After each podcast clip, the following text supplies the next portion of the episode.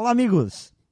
Em épocas onde parece que todos só se comunicam através de aplicativos e redes sociais, uma habilidade das antigas continua tendo muito valor.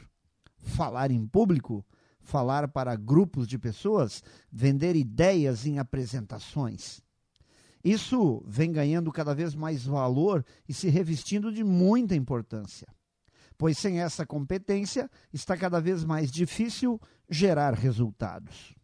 Contudo, como sempre foi, falar na frente dos outros, seja em uma palestra, seja em uma reunião ou apresentação de vendas, continua fazendo muito marmanjo tremer de medo.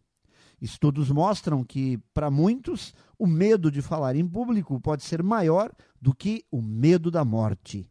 E aí vai uma dica preciosa a todo profissional que utiliza a oratória e compreende que o medo faz parte do jogo e dar importância a isso só vai aumentar o nervosismo. A melhor forma de superá-lo é enfrentar as situações da forma mais natural possível entender que a excelência vem da repetição.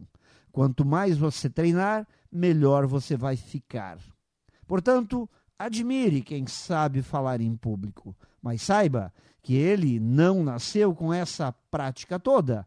Quem faz isso com talento e maestria é porque um dia resolveu se expor e arriscar falar em público.